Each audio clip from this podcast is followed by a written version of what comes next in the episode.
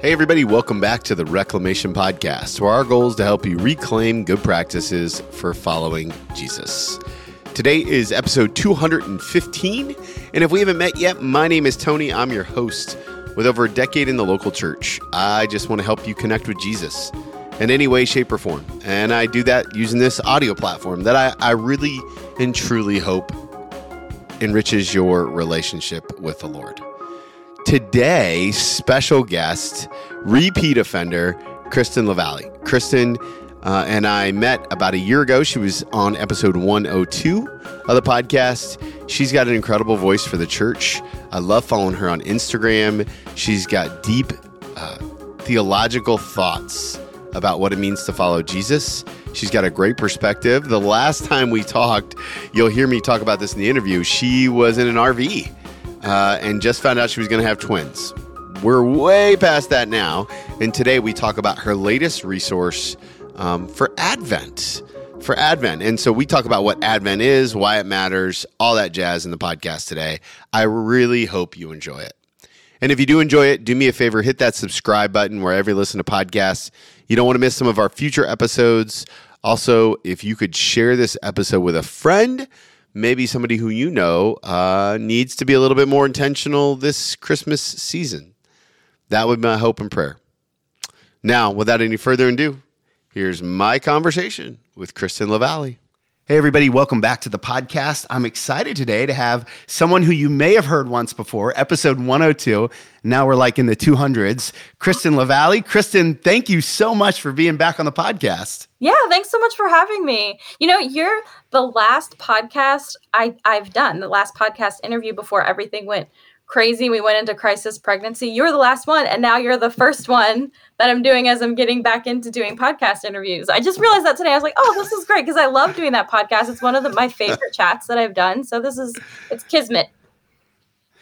Well, I'll tell you that it's. Uh, I, I went back and I listened to it today, and uh, when we last left, you were getting ready to have twins, sell your RV. We, yeah. we recorded that in your RV, yeah. and you can hear uh, me yelling at my kids at one point.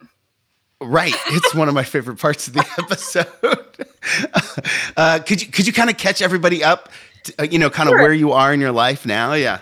In a really short version of everything that's happened in the last what was that 18 months ago, I guess, last time we chatted. Yeah, so probably, a couple yeah. weeks after we recorded the episode, I found out that um, our girls were uh, they they weren't doing well in me, to put it simply. Lots of medical terminology there, but um, one of the babies was not getting all the nutrients that she needed, and they recommended that we terminate her to save the other baby. We said, "No way, Jose, we're not going to do that." So, long story short, is a roller coaster of your babies are going to die, your babies are going to be okay, and then I was hospitalized um, to keep a closer eye on them and to keep a closer eye on me because I developed um, something that happens in pregnancy called gestational hypertension, which can lead to a condition called preeclampsia, which causes seizures and strokes and is very dangerous for the mom. I haven't talked about that a, a lot online because I tend to focus on what was going on with the girls, but my life was very much in danger at the end as well. Wow. So it was this mitigating the balance between letting the girls stay inside me as long as possible so they can continue to grow as long as possible, but then also mitigating the risk for me because the longer I stayed pregnant, the more risk it was that I would end up in in crisis. So we ended up um, having them because the preeclampsia came on very quickly. We had them at 29 weeks and they were in the NICU for seven and eight weeks. They came home. Wow. We were um, actually the day that they were born was our first day out of the RV. So we were in the RV that whole time. The day they were born, we had just moved into an apartment and then we ended up having to move into another apartment, whole story. But then we bought a house after they had been home for two months. We bought a house in the middle of the crazy house crisis that's been going on. We were one of the last people to get those mortgage rates at 3%. So we really got it sure. in the nick of time. It was such the Lord's favor, the last good blessing that he, he was like, you know what? You got your girls. I'm going to make sure you get your house at 3% too, which we are really thankful for. Um, so we bought a house in the last year. I have been writing a book and just kind of figuring out life as a mom of five. And we've started going to some house churches and starting to kind of pursue the Holy Spirit's leading in that. Like maybe we're going to start a house church. We're kind of just in this like, all right, our lives are settled, our hearts are settled, we've healed from everything we've been through, and we're continuing to heal from all of that. What's next? I don't know. That's very short, but that is a lot uh, packed in there. Yeah, I listen.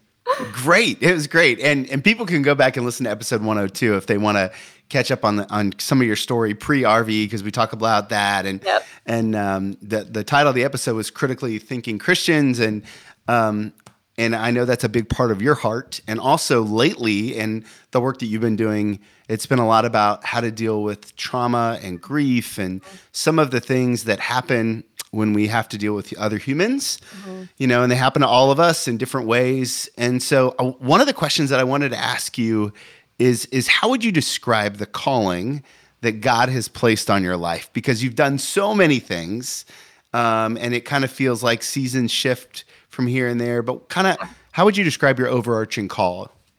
I think I I view my calling as staying the same, even though the circumstances change and maybe it looks different to other people. But I've always felt like God has called me to what in Bible school we would call it unreached people groups. If you're learning about missions and stuff, they would say we got to reach the unreached people groups.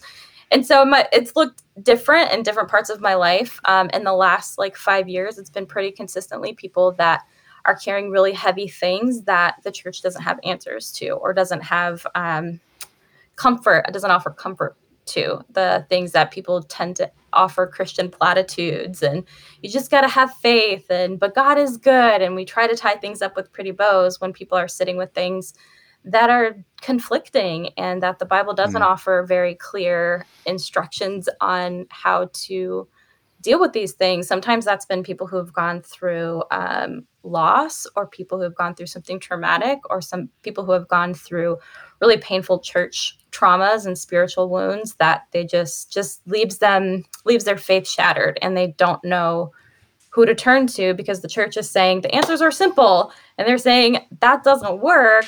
Is there any other space for me? If those answers don't work can i still love jesus? Can i still follow jesus if i don't if those answers aren't the answers that i need right now? So that's kind of like it's this very fragile space.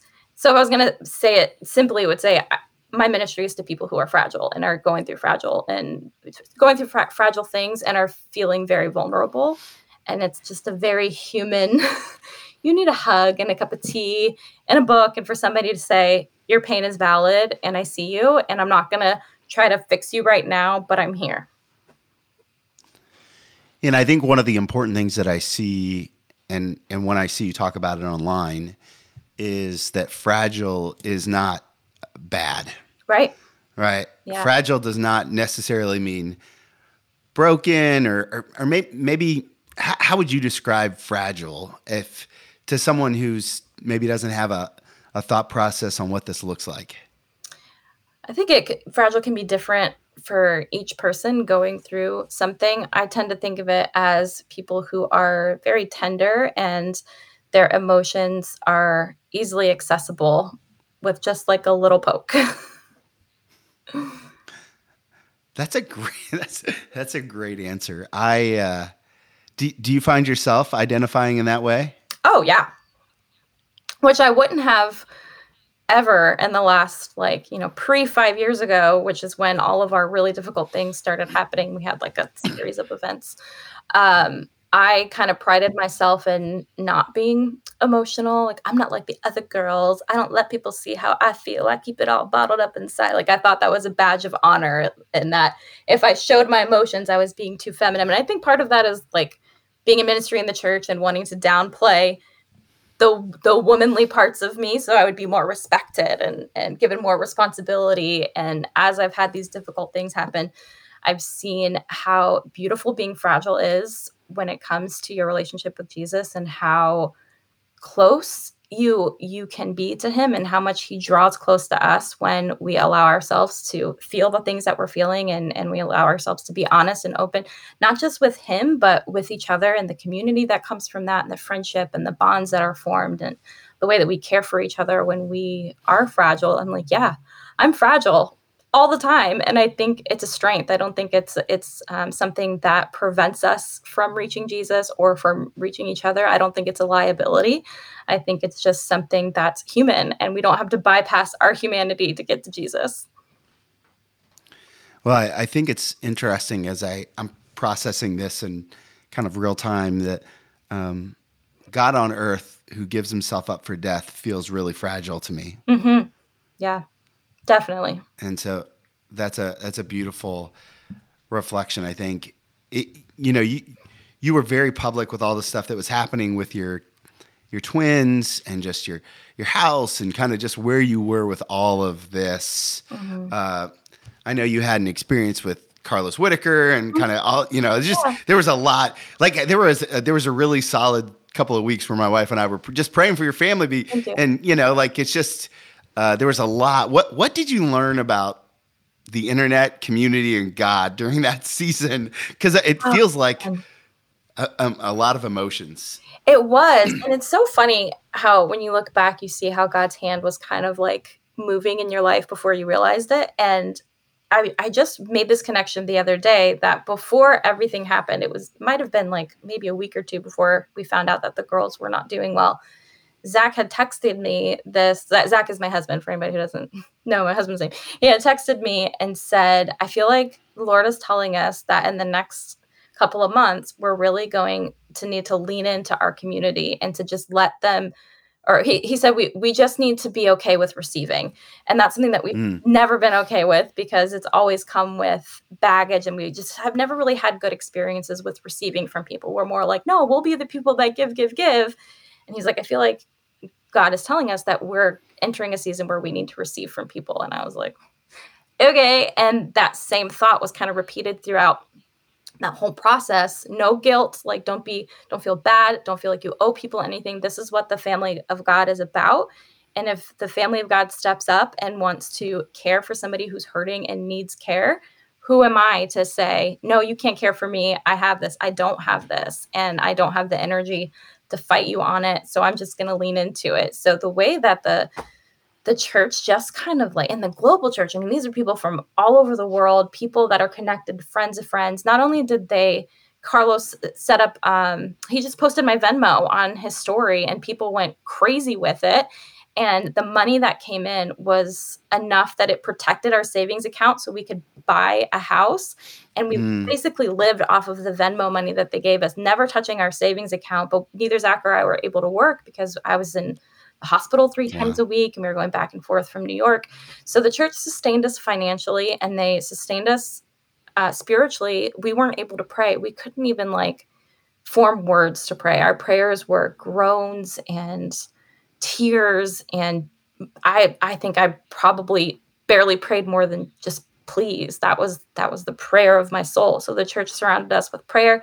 They surrounded us with meals. They helped us find a house. They watched our kids. I mean it was just this like hmm. i don't even remember half of it. Sometimes my kids will tell tell me something like yeah remember when you were in the hospital and we went with so and so and like i don't remember. Any of that because trauma kind of like blocks things out. So i'm still finding out now it's been a year and a half since they were born how much the church really did surround us not expecting anything else.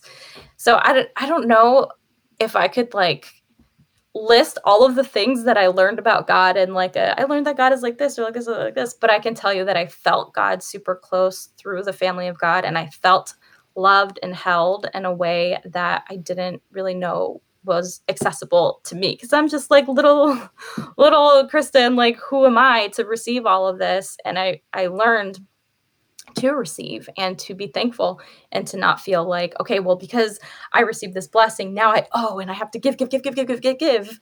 There will be a time where we're in a season of giving again, but up until you know, recently, it's been we just need to receive and let the family of God take care of us in the way that they're called to take care of us, to take care of each other yeah, there's there's interesting kind of like church culture about uh, receiving versus giving, about how hard it is to receive, and yet yeah. I'm always thinking about John 13 and Jesus washing the disciples' feet. Mm. And I, have yeah. I've been to a couple of places where that where, where they do that, and uh, the church I'm at now does that once a quarter. And uh, it's a super. It's much harder to let someone wash my feet than it is for me to wash Yeah. someone else's feet. How, how do you how'd you talk to your kids, your older kids, through all of that and and kind of your forming and as you form their faith?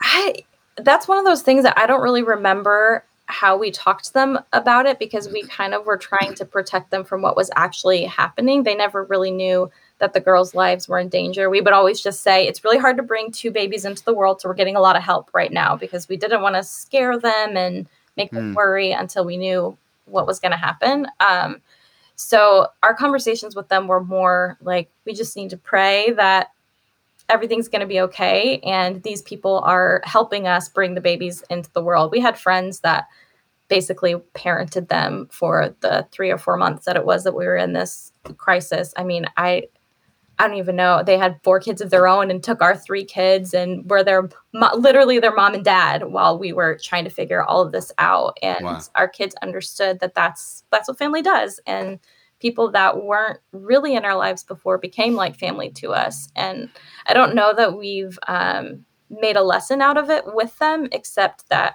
they've just learned learning by receiving and experiencing this. I think they they've just learned that this is what the family of God does for each other. So in this last year, you've really uh, gotten back to more of your your work as a writer and that process. Uh, how does it feel to be back working? You've got the twins, you got Mhm. all the kids, you got a house, you got Yeah. How's how's your soul? How's your soul in the midst of all this? I'm a real grown up now. it's been great. It's been writing has always been something that's cathartic for me and it's something that's uh, that I'm good at and that helps me feel like myself. So there's been I mean, I've written so much stuff this year not with writing a book, but just like I've written more this year than I have ever, I think. And it's it's been like reconnecting with a part of my um my spiritual life that I was disconnected from for a while. Even during 2020, everything I, I was writing was like kind of frantic because everyone was frantic and I'm like, okay, I need to use my my gifts to like help people calm down and center and think critically. And then now it's getting back more into this kind of spiritual formation thing that I am um, gifted at. So it feels good, it feels right, and it's um, a mix of catharsis for me and um, gifts for everybody else. You get to be blessed by all of the words that flow from my hands. and and we are we are. It's so good. well, thanks. Uh, on on the gram, I saw that you went on a writing retreat with a group of ladies, uh, theologians who I respect and Yeah. and follow myself, and one one of which was Ann Voskamp, who's you know a, basically a writing legend. Uh, tell tell us about that experience. What was that like, and and how important was that for you? It was like well i wasn't expecting it even though um, felicia masonheimer is the one who organized the retreat and she's friends with Ann even though she told us oh we're going to go to this bookstore Ann's doing just happens to be doing a book signing and speaking tonight so we're going to go meet her it didn't really register in my head that I'm meeting Ann Voskamp. like what so we got into the bookstore and she's just as like you know she writes very flowery and poetically and she just kind of is like this is whenever i describe Ann Voskamp i do this because she's just so flowy in her work she's exactly like that in person. She is such a beautiful person. She's so emotive and kind and we talked in the bookstore for a couple minutes and um, somebody decided to embarrass me and say i just got a book deal and she was like oh i'm so excited for you and she took my hand in both of her hands and i'm like beet red like oh please don't pay attention to me. I just want to like fall into these bookshelves right now. But then later that night she spoke. There was a cs lewis festival happening. This was in petoskey Mich- michigan where they do this cs lewis festival every year. And she was speaking and then afterwards she came up to me and she's like make sure you tell me about your deal with tyndale. I want to hear all, all about it. So she remembered this random fangirl that she met in a bookstore she remembered this little detail of my life. And i was like you know what? It's really refreshing to meet someone who's at her level of skill and at her level of celebrity that is actually really personable and kind Yeah. and relational and everything that she is in her books she actually i mean obviously i don't know her but meeting her those few minutes i was like man this is like i want to be like this. I want people to feel good when they meet me talk to me a little bit about the community of writers that you were with. Uh, it looked like a lot of fun, right? Like it's Yeah. uh, I, I followed Felicia for years, but then you know a lot of the other writers there I didn't know, so I was kind of Instagram snooping around because I'm always looking for good theological voices. I just think it's important to have a diverse diet of that. Mm-hmm. So, what was it like to get together and, and do that? Pro- Did you guys just get together and write individually, collectively, or how did that work?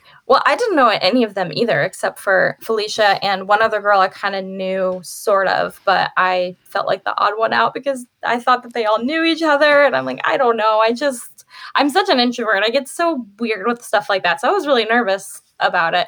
Um, but it was really good. We kind of just encouraged each other, talked about different ideas, and kind of like agitated each other's brains with the different projects Hmm. that we were working on and um, prayed for each other. We had one morning where we just prayed, and if anyone felt like the Lord was saying anything, we spoke it to each other, and everyone cried, of course. Get a bunch of women together. We're going to cry, and it's going to be great. Um, but we had one day where we sat and wrote, and I just was like, You guys are all writing fun things, and I'm writing about suffering. Like, I'm just going to go get in the kayak. I'm just not, I'm not doing this. I can't get into a place where I can write about this stuff right now but it was great. I felt so encouraged and excited and way more confident about what I'm doing than I did before because I had these women like hyping me up, which I think is really important for anybody who does any kind of public work. It's nice to have people in your corner encouraging you. I, I am curious about how you carry the weight of the stuff that you have to write about or that you choose to write about. You don't have to, but Yeah. like it, it seems like um, I, you, you just there's a you're you're helping people through really somewhat dark places. H- how does that? Uh, how do you how do you keep yourself from being you know um, overburdened with that? What's the what's the the pro the process for you like to stay um, healthy and and joyful? Well, sometimes I I am just going to be heavy, and I think that's just the nature of the work that I do. Um, but boundaries have been really helpful. It's not so much the stuff that I've been writing when I write about myself and the things that I've gone through. Those things are really difficult for me to get out of. So sometimes I'll stop writing and go take a nap, or I'll play music, or I'll watch a show, or something that's going to kind of get me out of that space.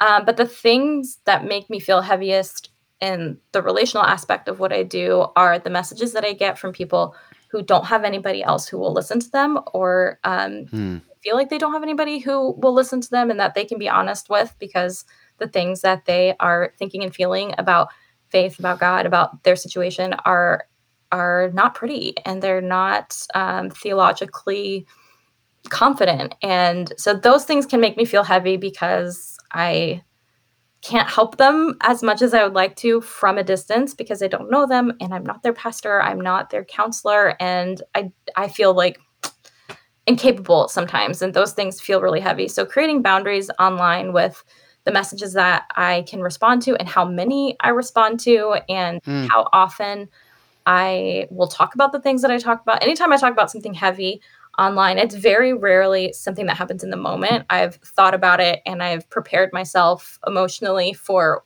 what it's probably going to feel like to put it out in the world and the anxiety of like how are people going to receive this and preparing myself for what the comment sections are going to be or what the DMs are going to be if people are Sure. mad. So over the years I've kind of learned how to protect myself and then how to recognize that I need to pull back and then I go into my okay, I got to watch a show, got to go for a walk, let's go get Chick-fil-A, like, something that just kind of like pulls me out of it. Hey guys, just pausing this conversation with Kristen to remind you to set and save the date for the Spirit and Truth Conference. The Spirit and Truth Conference is hosted here in Dayton, Ohio, March 9th through 11th. Um, and it is going to be a fresh breath of life and the Holy Spirit. I think you're really going to enjoy it. I'll be there. Matt Reynolds will be there. Maggie Ulmer, Emma Winchester, the whole Spirit and Truth team, plus some incredible speakers like Kim Moss, Marion Hayes. It's just going to be a powerhouse group of people who want to help you move closer to Jesus. And because you're part of the podcast family, we have a, a code for you. That's right. If you want to save some cash on your registration, go to the uh, spiritandtruth.life slash conference. Sign up, and as you check out, put in the word podcast to save $30 off your registration. Podcast to serve save $30 off your registration. It's a great deal. It's not that expensive. I want to see you there. So uh, let me know that you're coming. Tweet me, find me on Instagram at TWMelt. Now let's finish up this conversation with Kristen. I think that's really wise. Uh, let's talk about this latest resource. It's an Advent Reflections for Hearts in Crisis, and I, I want to get into all the details about it. Um, but first, I thought maybe it would be wise that if we define what Advent is for maybe somebody who's listening who doesn't uh, come from a liturgical background. I grew up Catholic and then went Methodist. So for me, Advent's a, a way of life and I love it. But uh, could you kind of give us a, a, background on, on what Advent is and why we need it or do we need it? Sure. I mean, you'd probably have better language than I do because I didn't grow up in a liturgical background and I didn't know what Advent was until I was in my late 20s and I got out of the denomination that I was in that didn't honor Advent except like let's light the Advent wreath, but it was never like a mm. liturgical thing. Um, and it was only I I'd had a miscarriage in 2019, and a friend had told me about Advent, and that's when it became more of a important thing to me and something that I'm still learning to incorporate in my life. This is actually the first year that we're gonna go through the Advent with our kids. We haven't done that before, but Advent is a part of the, the liturgical church calendar, and it lasts from well, you can correct me if I'm, I'm wrong, but the Sunday after Thanksgiving until the Sunday before Christmas or after Christmas. Um, it's 25 days or something like that, and it's Advent means coming, and it's preparing your heart for the coming of Christ. So I think different churches do it different ways, and some people do reflection, some people do prayer, some people have Advent programs that they're a part of, but it's just a way to prepare your heart for the coming of Christ. Yeah, I always say that the liturgical calendar is designed to be a tool in discipleship to help us for seasons of life and acknowledging that sometimes we don't often um, that without some intentionality, we don't go into those seasons very well. So Advent is really a, you know, like you said, it's a tool to help us go into that season. So I think that that makes a lot of sense. Um, you, you start off the devotional being very vulnerable about that loss in 2019. Um, how, and you mentioned in there that Christmas is one of your favorite holidays and still is, mm-hmm. uh, but there's also a ton of grief. Yeah. How, how do you hold the grief and the joy um, intention together? I think that's the um, the general juxtaposition of life with Christ is that we get to hold the grief Amen. and joy yeah. together, and we can grieve for what we've lost here while hoping that we will have it restored to us in heaven. And that's I think the coming of Christ at Christmas is such a beautiful reminder and I talk about this in the ad, in the Advent book too that he's come, but he's also coming. So we have the hope that he's come. He came as Messiah, but he's also coming again, and he's going to restore and repair what we lost and what the the brokenness of the world has brought into our lives. And I think being able to be okay with holding those not in separate hands, but in the same hands together and flow freely from grief and joy we don't have to compartmentalize our emotions. We can hold them both in the same hands and feel them at the same time sometimes. you were not working on this project. This project was not on your radar. Mm. Uh, you were working on a book mm-hmm. and you felt a nudge. Yeah. Uh, t- how did you know it was like from God, like, hey, I need to get this out into the world? Pause what, everything else I'm doing so I could crank out this 80 some odd page Advent devotional real quick. Well, it's so funny. An angel came and stood in my room. Just kidding. that would have been amazing. Uh, no, it was just it was an idea that I had and I it was just gnawing at me. And usually when something's gnawing at me, I will start working on it and if I get bored, I just stop and say, okay, this is just a distraction. But I just fell into it and couldn't stop writing. And I wrote the whole thing in maybe three weeks, which is wow pretty, pretty, fast to write something like this because I also did a historical, a lot of historical research on it and I incorporated a lot of, um, well, maybe not a lot, but like a few creative elements in the writing of it, which is not something that I've done before, but it felt good and it felt right and it's out in the world now. I I never got a word from the Lord about it, but I got a nudge and I followed the nudge. So hopefully hopefully I didn't do anything that God was like, I told you not to do that. I did not write this on the wall. Sorry. uh, one of the things I love about it is at the beginning of each chapter, you um, give a narrative of scripture in your own words. Mm-hmm. Um, tell us about that process. Uh, I, I, I, it's actually it's one of my favorite parts of the whole thing. Thank just you. so you know. Um, Mine too. Tell tell us about that process. That's kind of giving you an inside look of how I read and process scripture now. Is I have so much knowledge in my brain and research in my brain from all the different projects that I've worked on that when I read scripture now, I kind of retell it to myself with the things that I've learned and I try to picture where the people are and and um, how long did the journey take for Mary to go from where she was to Elizabeth's house. I like to have that. I don't know if it's nerdy of me, but I like to have the the visuals and the timeline because I want to understand what they saw, what they smelled, how they felt, because it makes me feel more connected to the story. Um, so that's really just how I tell the story in my head, or how I'll tell the stories to my kids when we're like talking about different scriptures and different um, narratives of the Bible, I retell it and I try to pull in elements of the Hebrew storytelling and you know I try to make it as dorky as possible because that's I'm just I'm creative and so I have to creative people have to create. And I had to be really I was nervous to do that because I know some people are very protective over scripture only being scripture. And so I, I made sure at the beginning I said, this isn't supposed to be like a literal translation. This is just like a creative interpretation to help you feel the story more.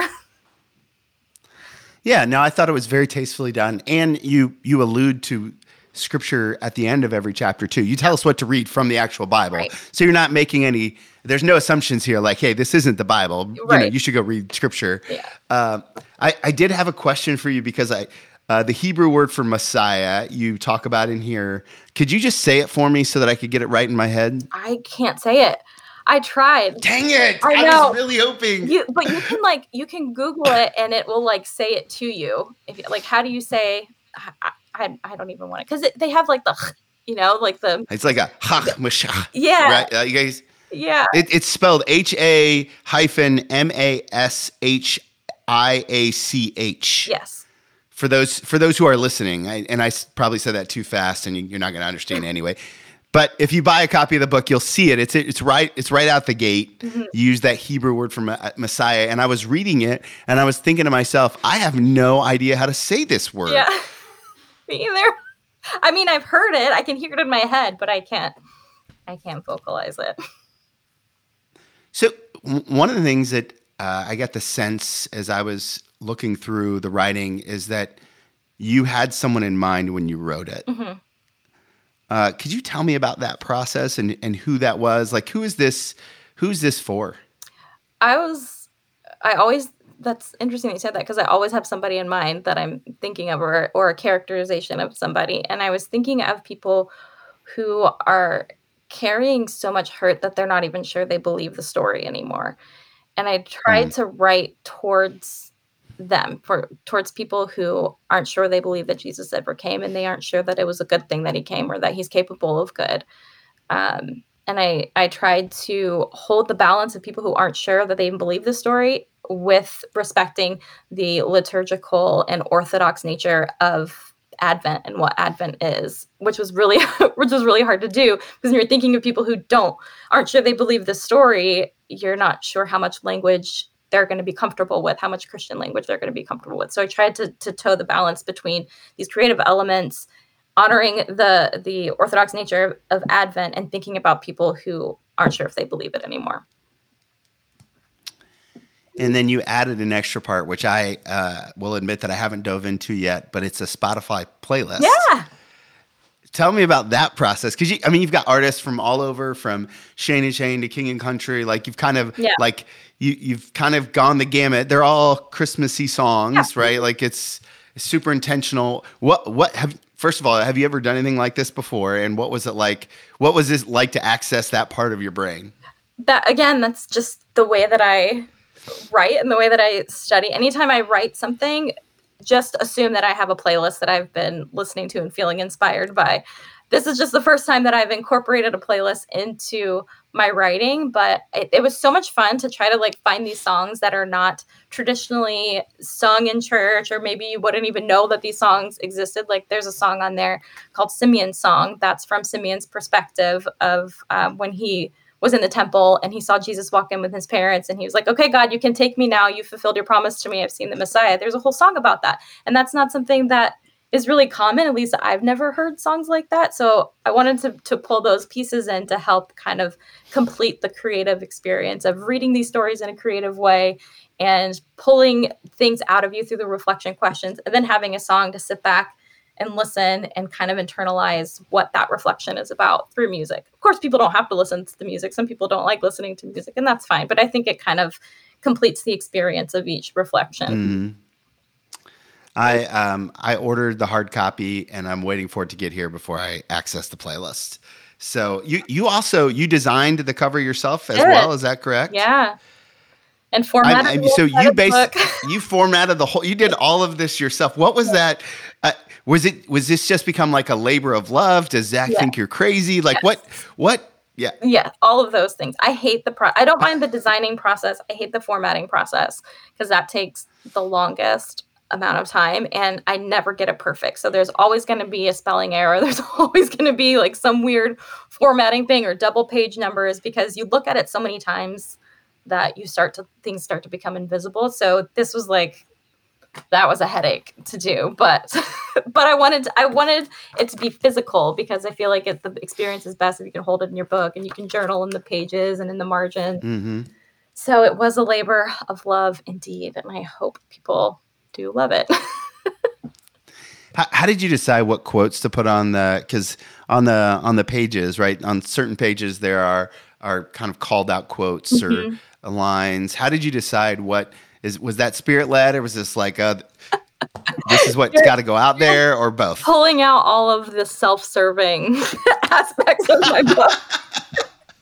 all of those are things that as I was reading them back over, I thought, "Oh, that's good."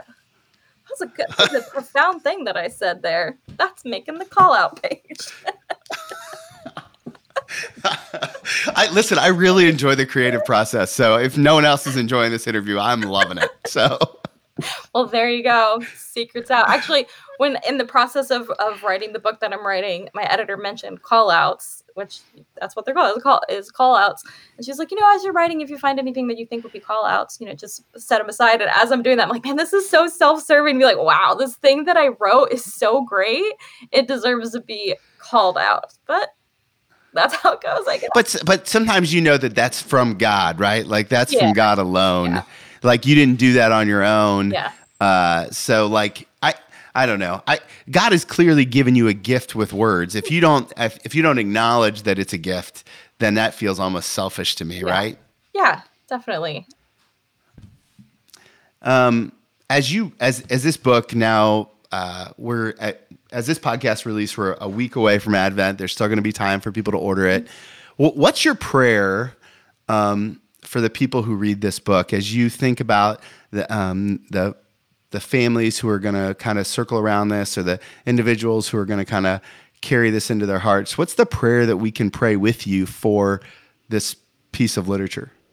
I just want people who are hurting to feel like they have a place in the story and that they're seen and they're heard and they're held by by the family of God and by Christ himself because I think Christmas is just can be such a heavy time and such a sad time for people who are carrying heavy things and I come from from the privilege of having a lot of people in my life that I can lean mm. on and that won't let me be alone even if I wanted to be alone for a long period of time, they're going to interrupt my day with a text message or a call or something like that. But I've learned in the last couple years that there are a lot of people who don't have that at all. And Christmas can feel especially lonely and especially heavy. Um, and some people have have people in their lives that just don't care about them in that way, eh, or care for them in that way. And so I hope that they can see elements of themselves and elements of this story and feel like, well, Jesus cared about that part of that person's story he probably cares about my story as well. Amen. Amen. I think uh, I think our our podcast family here will stand alongside you and pray that because I think it's it's important. A lot of people can get lost in Christmas. Yeah. Um, and it's good. It's good for us to to remind them that there's a place for them here. So, Yeah. um, can you tease the manuscript that you're working on? Are you allowed to talk about it at all? Oh, I don't know. I could tell you that I finished it. well, could you tell us kind of just overarching what's it about? You don't have to give away any titles well, or it's it's a, a few different elements of the terrible things that I've gone through and what I've learned about suffering and how our theology of suffering, what our theology of suffering is when we enter suffer- suffering, really affects the way that we experience it and the way that our faith is shaped throughout it. So it's many elements of the story of what happened with our girls, things that I haven't really talked about before, um, but around the theme of suffering and what that means in our lives. So, you know, super light, fun. Well, li- listen, I subscribe to your Substack as well, so I know that uh, I know that you've been processing a lot of that. You can kind of sense, yeah. uh, like just some of your theology as you're kind of figuring it all out in the Substack as well. So, Yeah. Um, I, now I know my listeners are going to want to make sure that they don't miss when that book is going to drop. So, where's the where's the best place online to learn all things, Kristen? Uh, my Instagram is where I post everything. Um, eventually, the Substack sometimes gets it first, but Instagram is the more public and easily accessible thing. and they can pick up their order of uh, the Advent devotional at kristenlavalley.com. There's a PDF version, and then you can order a physical copy. Awesome. Awesome. Um, okay, last question I always love to ask people. It's an advice question where you go back and give yourself one piece of advice, except I get to name the season of life that you're in. Okay. Um, and I want to take you back to uh, in 2019 when um, when you found out you were expecting. Uh, before that journey took a lot of twists and turns, and in the midst of a lot of really weird, it seems like a really weird life circumstance. If you could go back to that younger version of Kristen, which isn't really that long ago, but feels like a lifetime ago, I'm sure. Uh, if you could pull up a chair and sit knee to knee with her, look her in the eyes, what's the one thing you're telling that young woman? Another super light question to wrap hmm podcast. I think I would just tell her to to feel it all and to not feel like I I need to protect everybody else from feeling what I'm feeling and to just let if people want to love me through empathy and feeling what I'm feeling to let them love me and not feel like I have to be like, "Oh, it's okay. You don't have to be sad. They can be sad." And it's a beautiful thing for people to be sad together. Amen. Amen. Kristen, thank you so much for uh, for your willingness to come back on and for all the writing and just uh, for your voice in our community. Thank you. I just really enjoy her voice for the church. I think Kristen is one of those leaders that we need to pay attention to, and she represents an entire generation of people. So, hope you enjoyed it. If you did, do me a favor, share this episode with a friend, maybe somebody who you know uh, needs a little intentional nudge this Advent season. Go pick up a copy of Kristen's book. Let her know that you heard her here on the podcast. Uh, I deeply appreciate it. Guys, I'm super thankful for you. I hope you have a wonderful, family rich Thanksgiving. And remember, if you want to follow Jesus, you must be willing to move.